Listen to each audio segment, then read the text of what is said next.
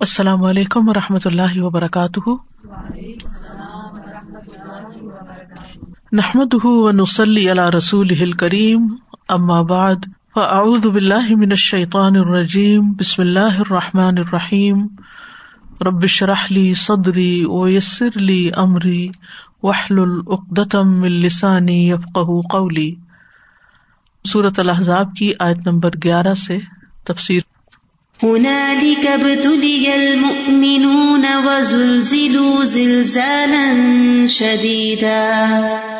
اسی جگہ سب مومن آزمائے گئے اور پوری طرح شدید ہلا مارے گئے۔ اس آیت میں اللہ سبحان تعالیٰ نے مسلمانوں کی اس حالت کو بیان فرمایا ہے، جب چاروں طرف سے لشکروں کے ہجوم اور شہر کے اندر سے بنو قریضہ کی عہد شکنی کی وجہ سے مسلمان حد درجہ مشکل اور تنگی میں گر گئے تھے۔ یعنی اندر سے بھی دشمن نکل آئے اور باہر سے بھی دشمن حملہ آور ہو گئے۔ دونوں طرف سے مشکل آ گئی۔ ابتلا اور زلزال۔ حالانکہ رسول اللہ صلی اللہ علیہ وسلم ان کے ساتھ تھے۔ بہرحال مسلمانوں کی بہت سخت آزمائش ہوئی، سخت طور پر ہلائے گئے۔ اور اس کا مقصد کیا تھا؟ کیونکہ یہ ایک طرح سے آخری وہ غذبہ تھا جس میں مشرقین نے باہر سے حملہ کیا تھا اور تمام مسلمانوں کو ایک طرح سے نرگے میں لے لیا تھا کہ مسلمانوں کے اندر پائے جانے والے اس گروہ کا پتہ لگایا جا سکے جو ابھی تک نفاق کی حالت میں ہے۔ تو اس سخت آزمائش سے، اس مشکل سے منافقین کا نفاق ظاہر ہو گیا۔ ان کے دل کی باتیں زبانوں پہ آنے لگ گئی اچھے دنوں میں، اچھے حالات میں آپ نے دیکھا ہوگا، چاہے گھر کے اندر کے ریلیشن شپ ہوں یا اپنے ریلیٹیوس کے ساتھ ہوں یا دوستوں کے ساتھ ہوں، یا کسی ٹیم میں آپ کام کر رہے ہیں، تو عموماً یہ ہے کہ ایک دوسرے کو ٹالریٹ کرتے رہتے ہیں۔ یعنی کچھ باتیں کبھی چھوٹی موٹی کہہ بھی دیتے ہیں، لیکن زیادہ تر دل میں چھپائے رکھتے ہیں۔ بعض اوقات ایک دوسرے کے خلاف غصہ بھی ہوتا ہے۔ تو بھی دل کے اندر رکھے رکھتے ہیں۔ لیکن جس وقت کوئی سخت مشکل آتی ہے یا کوئی چیز غزبناک کر دیتی ہے، تو اس وقت جو اندر کا انسان ہوتا ہے، جو حقیقی انسان ہو تو باہر آ جاتا ہے۔ ہم بعض اوقات اپنے بارے میں بھی خوش فہمی کا شکار ہوتے ہیں کہ ہم اب بہت اچھے ہو گئے ہیں، ہم نے اتنا قرآن پڑھ لیا ہے، ہم نے اتنا دین سیکھ لیا ہے، ہم اتنی اچھی کمپنی میں بیٹھتے ہیں۔ لہٰذا ہم بہت اچھے ہو گئے ہیں۔ لیکن کسی وقت مرضی کے خلاف کسی چیز کا ہونا ہماری اصلیت کو ظاہر کر دیتا ہے کہ اس موقع پر ہم کس طرح ریئیکٹ کرتے ہیں اور کس شدت کے ساتھ کرتے ہیں اور کیا زبان استعمال کرتے ہیں اور دوسرے کا کتنا احترام کر سکتے ہیں اور دوسرے کے بارے میں کتنی انصاف پر مبنی بات کر سکتے ہیں۔ کیونکہ ایسے مواقع پر بعض اوقات انسان حق نا حق دونوں ہی استعمال کر جاتا ہے، دونوں طرح کی باتیں کر جاتا ہے۔ صرف وہی ٹھہرا رہ سکتا ہے، وہی کامیاب ہوتا ہے جس کے اندر تکوا ہو۔ کیونکہ ان الدین تقو ادا مس طائف ہوں من شیطان تدکر ادا ہوں مبصرون، کہ ایمان والوں کو تقوا والوں کو جب شیطان کا کوئی خیال مس بھی کرتا ہے، طائف من شیطان یعنی شیطانی وسوسا مس بھی کرتا ہے، تو ہوش میں آ جاتے، ایک دم جاگ اٹھتے ہیں کہ نہیں، یہ تو درست نہیں ہے۔ فیضا ہوں مبصر وہ کھلی آنکھوں سے دیکھنے لگتے ہیں۔ ان کو صحیح اور غلط حق اور باطل کا فرق صاف پتہ چلنے لگتا ہے اور پھر وہ حق کو حق سمجھ کر اختیار کرتے ہیں اور باطل کو باطل سمجھ کر اس کا مقابلہ کرتے ہیں۔ وہ کبھی حق کے خلاف کوئی بات نہیں کرتے۔ تو یہاں پر ہم دیکھتے ہیں کہ ہنال کب تلی المنون اس جگہ مومن آزما لیے گئے۔ یعنی جب ہر طرف سے لشکروں نے گیر لیا تو سخت آزمائش ہوئی۔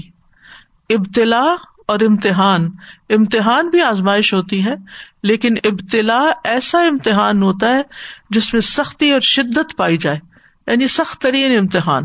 وہ زلزلو زلزال شدیدا اور وہ بری طرح ہلا مارے گئے۔ زلزلو کا لفظ ذلہ سے ہے۔ ذلہ کہتے قدم کا پھسلنا، ہل جانا۔ تو یہ زل زل یعنی تکرار لفظی ہے۔ اور جب تکرار لفظی ہوتی ہے تو وہ تکرار مانوی پر دلیل ہوتی ہے۔ یعنی بار بار پھسلنا۔ ذل ذلو زلزال شدید یعنی بار بار ہلائے گئے۔ یعنی کئی جھٹکے کھائے انہوں نے۔ تو اس مشکل مقام پر مومنوں کا امتحان لے لیا گیا اور انہیں خالص کر لیا گیا۔ اور مومن کو منافق سے پہچان لیا گیا۔ اور وہ خوف اور بے قراری کے ساتھ شدید بے چینی کا شکار ہوئے تاکہ ان کا ایمان اور یقین اور زیادہ بڑھ جائے۔ اس غزبے میں ہر طرح کی آزمائش ہوئی تھی۔ اس میں خوف بھی تھا، جنگ بھی مسلط تھی، بھوک اور پیاس بھی تھی، سردی بھی تھی۔ ہر طرف سے دشمنوں نے گھیرا ہوا تھا اور اندر کے دشمن بھی ظاہر ہو گئے۔ اس طرح کی آزمائشیں پہلے پیغمبروں پر بھی آتی رہی ہیں۔ سورت البقرا میں آتا ہے مست ہم الباسا و ذلزلوا حتى يقول الرسول والذين آمنوا معه متى نصر اللہ۔ اللہ ان نصر اللہ قریب۔ ان کو سختیاں اور تکلیفیں پہنچی اور وہ ہلا مارے گئے۔ یہاں تک کہ رسول اور وہ لوگ جو ان کے ساتھ ایمان لائے تھے، پکار اٹھے۔ کب آئے گی اللہ کی مدد؟ سنو، بے شک اللہ کی مدد قریب ہے۔ جب صبح کی روشنی پوٹتی ہے تو اس سے پہلے کا رات کا حصہ بہت ڈارک ہوتا ہے۔ تو سخت اندھیرے سے ہی روشنی نکلتی۔ تو سخت آزمائش کے بعد یہ آسانی ہوتی ہے۔ یا اس کے ساتھ ہی آسانی ہوتی ہے۔ ان نمالسری یسرا۔ تو اس آیت سے جو فوائد حاصل ہوتے ہیں، ان میں سے پہلا یہ کہ آزمائش مومن اور منافق کی پہچان کر دیتی ہے۔ مومن اپنے ایمان پر اور زیادہ پختہ ہو جاتا ہے اور منافق اس موقع پر پیچھے رہ جاتا ہے اور اس کا نفاق ظاہر ہو جاتا ہے اور وہ اسلام کے خلاف اور مسلمانوں کے خلاف بد زبانی کرنے لگتا ہے، جس کی تفصیلات آگے آئیں گی۔ اس موقع پر منافقوں نے کیا کیا؟ اور یہ آزمائشیں جو ہے، یہ ہر مومن کی زندگی میں آتی ہیں آپ دیکھیے کہ کچھ لوگوں کے لیے زیادہ ہوتی ہیں، کچھ کے کم ہوتی ہیں۔ بعض لوگ بڑی خوشحال زندگی بسر کر رہے ہوتے ہیں کہ یکا یک کوئی آزمائش آ جاتی۔ آپ دیکھیں کہ کیا حضرت داؤد علیہ السلام کو اللہ تعالیٰ نے نہیں آزمایا؟ کیا حضرت سلیمان علیہ السلام کو اللہ تعالیٰ نے نہیں آزمایا؟ ان کی آزمائشوں کا ذکر بھی قرآن کے اندر موجود ہے۔ اس کے لیے انسان کو تیار رہنا چاہیے اور جب کوئی چیز زندگی میں ایسی پیش آ جائے کہ جو اپنی پسند، کمفرٹ، مرضی اور اپنی دل کی چاہت کے خلاف ہو، تو اس وقت پھر انسان کو سنبھل جانا چاہیے کہ اب یہ میرا امتحان ہے اور اس میں مجھے نہ اللہ تعالیٰ سے بدگمان ہونا ہے، نہ اللہ کے دین سے اور نہ دین والوں سے۔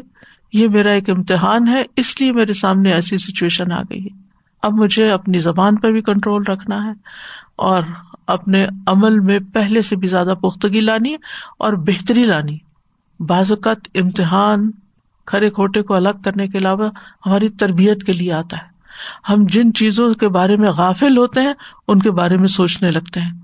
صورت اللہ کبوت میں اللہ تعالیٰ فرماتے ہیں، احسب الناس ان يتركوا ان يقولوا آمنا وہ لا یفتنون۔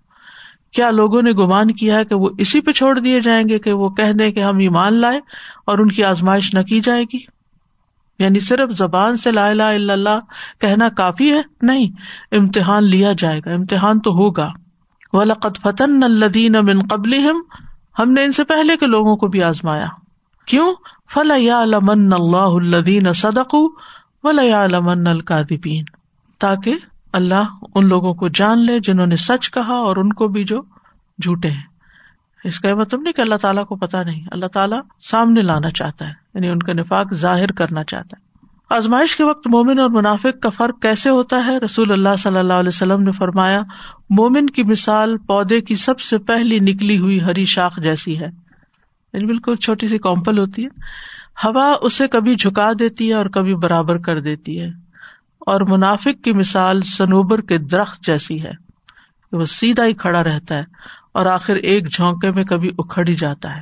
یعنی اس کی اکڑ ختم نہیں ہوتی، حتیٰ کہ ذرا زیادہ تیز آندھی آتی ہے تو وہ جڑ سے ہی اکھڑ جاتا ہے، بالکل ہی جاتا ہے، دین سے ہی نکل جاتا ہے۔ تو مومن کے اندر اپس اینڈ ڈاؤن آتے رہتے ہیں، لیکن وہ اپنے ایمان پر قائم رہتا ہے، بلکہ اپنی غفلتوں سے جاگ جاتا ہے۔ آزمائش جو ہوتی ہے یا امتحان جو ہوتا ہے، وہ انسان کو پہلے سے بہتر ایمان بخشتا ہے اور اس کے حالات اور اس کے اخلاق اور اس کی ساری چیزیں پہلے سے زیادہ اچھی ہو جاتی یعنی امتحان کی بھٹی میں تب کے انسان سونا بن کے نکلتا ہے، اگر وہ اس کو برداشت کر جائے۔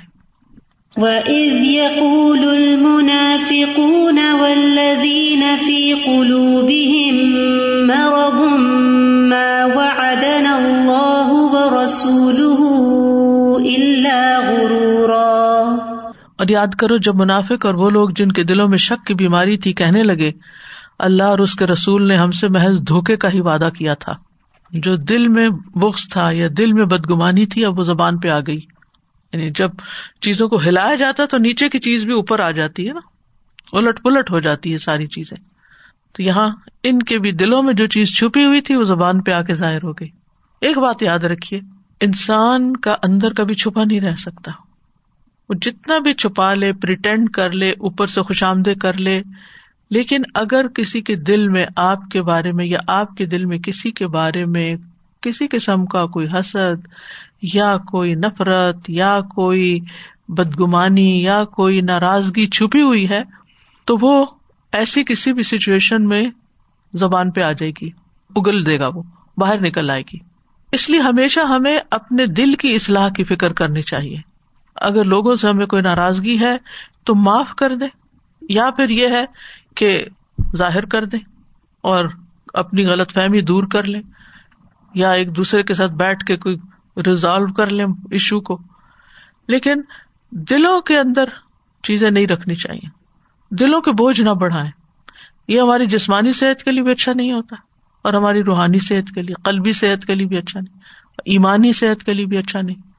تو دل کو ہر صورت صاف کرتے ہی رہنا چاہیے۔ تو یہاں پر جب ان کو جھٹکے پڑے منافقین کو، تو ان کے دلوں میں جو بیماری تھی، نفاق کی، وہ زبان پہ آ گئی۔ آج کا مطلب یہ ہے کہ یاد کرو، اس وقت کو جب منافقوں نے اور ان لوگوں نے جن کے دل میں شک تھا اور وہ کمزور ایمان والے تھے یعنی یہاں پر آپ دیکھیے دو طرح کے لوگوں کی بات کی گئی، منافقون اور ولدین فی قلوب مرد کہ اللہ اور اس کے رسول نے ہم سے جو مدد اور تقویت کا وعدہ کیا تھا، یہ ایک جھوٹی بات تھی اور دھوکا دینے والی بات تھی۔ تو اس کی تصدیق نہ کرو اور اس کو سچ نہ مانو۔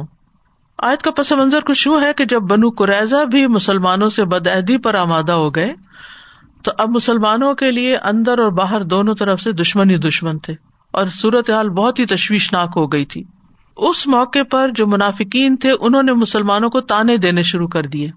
کہ تم تو ہمیں بتاتے تھے کہ ہم کیسر و کسرا فتح کریں گے، کیونکہ وہ جو خندق کھودی جا رہی تھی اور نبی صلی اللہ علیہ وسلم نے چٹان کے اوپر جب پھاوڑا مارا تو اس میں سے تین دفعہ چمک نکلی۔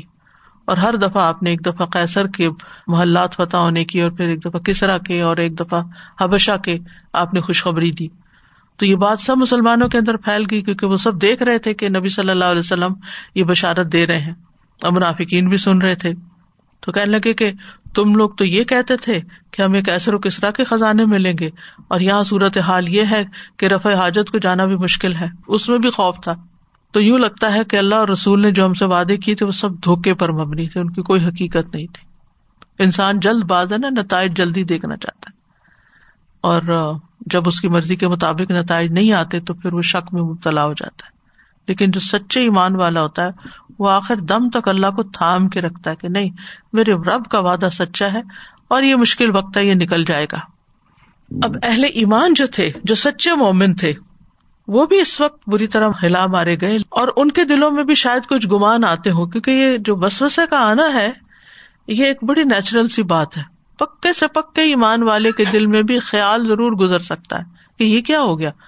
ہم تو یہ ایکسپیکٹ نہیں کر رہے تھے۔ یہ کیسے ہو گیا؟ لیکن ان کی زبان پر کسی قسم کے کفر یا مایوسی کے کلمات نہیں تھے۔ اس کا مطلب نہیں دل میں کچھ اور تھا اور زبان سے کچھ۔ نہیں، مومن کے اندر وسوسا آتا اور گزر جاتا اور وہ اس پر تعوض پڑتا ہے اور اللہ کی پناہ لیتا ہے اور اللہ سے مدد مانگتا ہے اور اس خیال کو جھٹک دیتا ہے۔ جبکہ منافق جو ہے وہ اس خیال پر پھر یقین کر لیتا ہے اور اس گمان پر بنیاد اپنے قول و فیل کی بنا لیتا ہے۔ تو یہ دونوں میں فرق تھا۔ تو مومن جو تھے ان کی باتوں میں یقین تھا ایک، اور کوئی ایسی بات نہیں تھی کہ جس سے انہیں اللہ پر یا اللہ کے رسول صلی اللہ علیہ وسلم پر کوئی شک ہو۔ اس کے برعکس و از یقول المنافقون ولدین فی قلوب مرادن جب منافق کہہ رہے تھے، کہتے ہیں کہ اس وقت مدینہ میں تقریباً ستر کے قریب ایسے لوگ تھے۔ اور یہ کون تھے؟ ولدین فی قلوب مرد یہ پکے منافقوں کے علاوہ وہ لوگ جو ڈاور ڈول قسم کے تھے، ضعیف الاعتقاد تھے، کمزور اعتقاد والے تھے۔ ان کا ایمان اتنا پختہ نہیں تھا۔ اچھا قرآن مجید میں سورت البکرا میں تو منافقین کے بارے میں بھی آتا ہے۔ سورت البکرا کی آج ٹین میں، فی قلوب مرد فضاد اللہ مردا تو یہاں منافقین کے بعد پھر کچھ ایسے لوگوں کا ذکر کیا گیا کہ ان کے دلوں میں بیماری ہے۔ تو اس کا جواب یہی ہے کہ یہاں منافقین سے مراد وہ لوگ ہیں جو پکے منافق، جیسے عبداللہ بن ابئی اور اس کے ساتھی۔ اور وہاں پر جو سورت البکرا میں بات ہوئی، فی قلوب مرادن وہاں مرادن تنوین کے ساتھ ہے۔ تنوین جو ہوتی ہے، وہ تعظیم کے لیے بھی ہوتی ہے اور تحقیر کے لیے بھی ہوتی ہے۔ تو مطلب یہ کہ ان کے دلوں میں بھاری بیماری تھی، سخت بیماری تھی۔ اور یہاں پر کچھ شک کی، کچھ ہلکے پھلکے نفاق کی بات ہو رہی ہے۔ ولدین فی قلوب مردن یعنی وہاں پر ہے فی قلوب مردن اور یہاں ولدین فی قلوب مردن تو اس میں یہ ہے کہ منافقین کے مقابلے میں یہ لوگ بیان ہو رہے ہیں۔ ویسے بھی آپ دیکھیں تو ہر شخص کے دل کا حال ایک نہیں ہوتا۔ کوئی ایمان میں بہت آگے ہوتا ہے اور کوئی کمزور ایمان والا بھی ہوتا ہے۔ کوئی ضعیف اعتقاد والا بھی ہوتا ہے۔ ضروری نہیں ہوتا کہ وہ منافق ہی ہو۔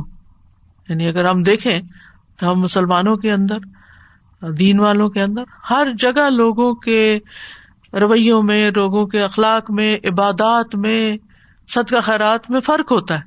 اعمال میں فرق ہوتا ہے۔ کسی کا عمل چھوٹا ہوتا ہے، تھوڑا ہوتا ہے، کسی کا عمل زیادہ، کسی کا بہت زیادہ ہوتا ہے۔ یہ فرق اس کے ایمان کے اعتبار سے ہوتا ہے۔ جس کا ایمان جتنا زیادہ ہوتا ہے، اس کی قربانی اتنی بڑی ہوتی ہے۔ وہ مشکل سے مشکل ترین حالات میں بھی ٹھہرا رہتا ہے۔ وہ اللہ کی رسی کو پکڑے رکھتا ہے۔ وہ چھوڑ نہیں دیتا۔ لیکن جو ضعیف الاعتقاد لوگ ہوتے ہیں، اگر ان کے حالات درست رہیں تو وہ دین پر رہتے ہیں، اور اگر ان کے حالات درست نہ رہے ان میں کوئی کمی بیشی آئے تو سب سے پہلے وہ دین ہی کو چھوڑتے ہیں۔ بعض لوگ تو نماز پڑھنی چھوڑ دیتے ہیں۔ بعض لوگ اگر کوئی دین کا کام کرے کوئی قرآن پڑھ رہے ہیں، کوئی حجاب کر لیا انہوں نے یا کچھ، وہ چھوڑ کے بیٹھ جائیں گے۔ یعنی آپ نے دیکھا ہوگا کہ کچھ لوگ حجاب اتار دیتے ہیں۔ اچھا بھی ان سے پوچھا جائے کیا ہو۔ ہم نے دیکھ لیا دین والوں کو۔ یعنی اگر کسی دین والے نے آپ سے کوئی اچھا برتاؤ نہیں کیا، کوئی اچھا اخلاق نہیں برتا، تو اس میں دین کا تو قصور نہیں ہے تو اس شخص کا قصور ہے۔ ہم نے تو اللہ کی خاطر ایک کام کیا تھا۔ دین کے لیے ایک قربانی کی تھی، لیکن اگر ہمیں دین والوں سے کوئی شکایت ہوئی تو دین سے شکایت نہیں ہونی چاہیے۔ دین نے یہ نہیں سکھایا۔ لوگوں کے بد اخلاقیاں یا لوگوں کی زیادتیاں جو ہیں یا لوگوں کے برے رویے جو ہیں، وہ ان کی اپنی بیماری ہے، قلب کی اور ان کے اعمال اخلاق کی۔ دین کا قصور نہیں ہے اس میں، لیکن ہم ان چیزوں کو مکس کر جاتے ہیں۔ تو دین والوں میں بھی درجات ہوتے ہیں، ایمان والوں کے درجات ہوتے ہیں، نفاق کے بھی درجے ہوتے ہیں، کفر کے بھی درجے ہوتے ہیں۔ تو ہم میں سے ہر ایک کو اپنے آپ کو پہچاننا چاہیے کہ ہم کہاں کھڑے ہیں۔ تو جن کے دلوں میں بیماری تھی، وہ ان کی باتوں میں آ گئی پکے منافقوں کی۔ شروع کرتے ہیں منافق اور پیچھے لگ جاتے ہیں، ساتھ مل جاتے ہیں ان کے کچے پکے لوگ۔ وہ کیا کہنے لگے؟ ما وادن اللہ و رسول اللہ غرورا۔ اللہ اور رسول نے جو ہم سے وعدے کیے، وہ تو دھوکے پر ہی مبنی تھے۔ غرور جو ہے، یہ جھوٹی امید اور دھوکے اور فریب کے لیے استعمال ہوتا ہے۔ اور کون سے وعدے کیے تھے؟ کامیابی کے وعدے، مدد کے کیسر و کسرا کو فتح کرنے کے۔ یعنی خندق کے دوران جو بشارتیں دی گئی تھی ان بشارتوں کا مذاق اڑانے لگے۔ جب آپ نے فرمایا تھا کہ میرے سامنے کیسر و کسرا کی وہ بستیاں لائی گئی ہیں، جن کو تم فتح کرو گی یعنی آپ کو ایک طرح سے وہ سب دکھا دیے گئے تھے، سب لپیٹ کے سامنے لا کے رکھ دیے گئے تھے۔ تو جب مدینہ کو ہر طرف سے گھیر لیا گیا، تو پھر کچے ایمان والوں نے اور منافقین نے ایسی باتیں کرنی شروع کر دی اسی سے پھر یہ ہے کہ مسلمانوں کو جو شدید ہلایا گیا تھا، تو اس ہلانے کے بعد بھی وہ اپنے ایمان پر قائم رہے۔ تو اس آیت سے جو خاص بات پتہ چلتی ہے کہ امتحان اور مصیبت کے وقت مومن اور منافق کا حال فرق ہوتا ہے۔ ہم میں سے ہر ایک کو اپنا جائزہ لینا چاہیے، کسی اور کو نہ دیکھے، اپنے آپ کو دیکھے۔ بعض مصیبتیں اچانک آ جاتی ہیں، کسی کے اچانک قریب ترین شخص کی ڈیتھ ہو جاتی ہے۔ کوئی اور مشکل آ جاتی ہے کسی کی جاب چلی جاتی ہے ہماری روزمرہ کے تو مسائل یہی نا، ہمارا کون سا دین والا مسئلہ ہے۔ ہماری آزمائشیں تو یہیں سے ہوتی دین کو تو ہم نے بس ایک سمبل کے طور پہ لے رکھا ہے۔ تھوڑی بہت جو ٹوٹی پوٹی خدمت وہ کر لیتے ہیں۔ لیکن ہمارے عمومی طور پر جن کو ہم آزمائش اور امتحان سمجھتے ہیں، وہ دنیا کے راستے سے آتے ہیں۔ دنیا کے راستے سے بھی جو تکلیفیں آتی ہیں، وہ بھی ایک امتحان ہوتی ہے آپ نے مختلف لوگوں کو دیکھا ہوگا، ہر ایک کا اس کے بارے میں ریئیکشن فرق ہوتا ہے۔ ہر بندے کا حال فرق ہوتا ہے۔ وہ تکلیف اور مصیبت کو مختلف طرح لیتا ہے۔ منافق جو ہے، وہ مصیبت کے وقت جو ظاہری ایمان کا دعوی کر رہا ہوتا ہے، وہ اس سے بھی نکل جاتا ہے۔ یعنی منہ سے جو بول رہا ہوتا ہے نا، لا الہ الا اللہ، تو وہ اسی منہ سے اللہ اور اس کے رسول کے خلاف باتیں شروع کر دیتا ہے۔ یعنی جو راہ صاحب بھرم تھا، وہ بھی اس کا جاتا رہتا ہے۔ وہ اپنے ناقص گمان کی تصدیق کرنے لگتا ہے۔ اس کے برعکس جو شخص اللہ سبحان تعالیٰ پر سچا ایمان رکھتا ہے، وہ بھی اس آزمائش میں کسی ایسے شیطانی وسوسے کا شکار ہو سکتا ہے، لیکن وہ اپنی زبان کی بھی حفاظت کرتا ہے اور اپنے رویے کو بھی درست رکھتا ہے۔ تو ہم میں سے ہر ایک کو تکلیف کے وقت، ناپسندیدہ صورت حال کے وقت جو بات ہمیں پسند نہیں، اس وقت دیکھنا چاہیے کہ ہم کس طرح ریئیکٹ کرتے۔ وہ ہے ہمارا اصل اخلاق، وہ ہے ہمارا اصل دین۔ استاذہ جی جیسے آپ نے ابھی فرمایا نا کہ ازمائشوں سے پھر اللہ سبحانہ تعالیٰ کے سامنے بھی سچ اور حق اور نہ حق اور وہ بھی ہو جاتی ہے۔ تو دنیا کا بھی تو استاذہ جی یہی نظام ہے نا کہ جیسے آپ نے کچھ کیا تو جب تک آپ اس ٹیسٹ کو پاس نہیں کرتے، آپ اگلے لیول پہ نہیں آئیں گے۔ تو سبحان اللہ میں دیکھ رہی تھی کہ اللہ سبحانہ تعالیٰ کا پھر یہی ایک طرح سے وہی سسٹم ہے کہ آپ کو آگے کیسے بڑھنا ہے۔ اور دوسری جو بات ہے نا کہ آپ کے دل میں کچھ ہوتا ہے کسی کے بارے میں تو پھر آپ ایک دم سے ریئیکٹ کرتے ہیں۔ تو کئی دفعہ ایسا ہوتا ہے کہ کچھ ہوتا نہیں بھی ہے ان کے بارے میں دل میں، لیکن سچویشنل اتنی زیادہ آپ کے اوپر وہ شیطان کا غلبہ کہنا چاہیے یا غصے کا کیا وہ بھی ہوتا ہے، لیکن کچھ نہ کچھ بیک آف مائنڈ ضرور ہوتا ہے کہ جس کی وجہ سے وہ چیز ابھر آتی ہے ایک دم۔ اس کو اینالائز کرنا چاہیے کہ وہ لوگوں کے بارے میں عمومی طور پر ہماری رائے کیا ہے۔ ہم کیا لوگوں کو غلطی کا پتلا سمجھتے ہیں یا فرشتہ سمجھتے ہیں یا ہم ان کو کس مقام پہ رکھتے ہیں۔ اگر کسی کے لیے آپ کے دل میں ایک احترام ہے، ایک محبت ہے، تو آپ دیکھیں گے آپ کے ریئیکشن بہت فرق ہوں گے۔ آپ اس کو معاف کر دیں گے۔ اور اہل ایمان کی محبت اور دین والوں کی محبت ہم پر لازم ہے۔ یہ ایمان کا ایک حصہ ہے۔ یعنی تم جنت میں جا نہیں سکتے جب تک کہ تم صاحب ایمان نہ ہو اور ایماندار ہو نہیں سکتے جب تک کہ تم ایک دوسرے سے محبت نہ کرو۔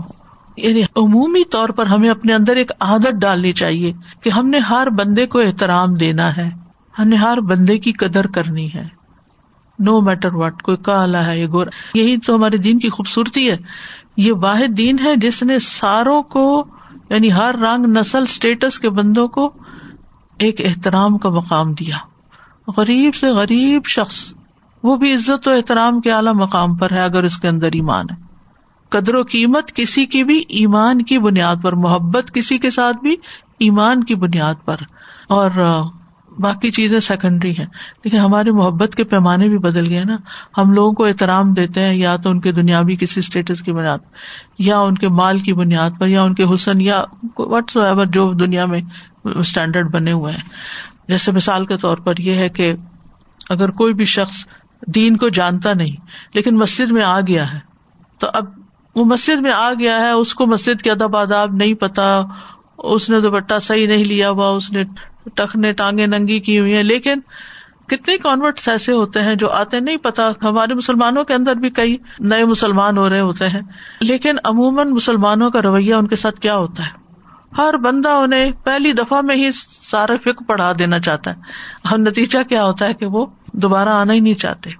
اس طرح کی بہت ساری چیزیں ہوتی ہیں۔ ہر ایک کو اس کے درجے پہ رکھ کے ہی پرکھنا چاہیے کہ یہ بگنر ہے، یہ نیو کمر ہے، یہ ابھی نہ سمجھ ہے بدو ہے ابھی، تو پھر ٹالرنس بڑھ جاتی۔ جی ساری جی مجھے اس کو پڑھ کے یہ ہوتا ہے کہ انسان جو ہے وہ کتنا ہی دنیا میں اپنے آپ کو بڑا سمجھ لے، لیکن جب کوئی آزمائش آتی ہے تو اس پر اپنا کتنا بے بسی کا اس کو احساس ہوتا ہے نا۔ کہ ہم جو ہے وہ کتنے بے بس ہیں۔ اور دوسری یہ کہ میں یہ دیکھ رہی تھی کہ غزوہ خندق میں مسلمانوں نے، نبی صلی اللہ علیہ وسلم نے باہر تو اتنی سخت خندقیں کھود لی لیکن اندر جو لوگوں کا بھی جو منافقین اور یہ کمزور ایمان کی جو لوگوں کا ہو رہا ہے، یہ ریئیکشن کتنا اندر سے بھی اس کا بھی مقابلہ کرنا ہے۔ نہ صرف باہر مقابلہ کرنا تھا، بلکہ اندر جو ایک نیگیٹو امپیکٹ ہوگا اس کا اور کیونکہ کسی کی بھی جو نیگیٹو باتیں ہوتی ہیں وہ کافی دیر تک ذہن پہ اثر کرتی ہیں وہ بہت دور تک جاتی ہیں۔ وہ ساری جماعت کو ہلا دیتی ہیں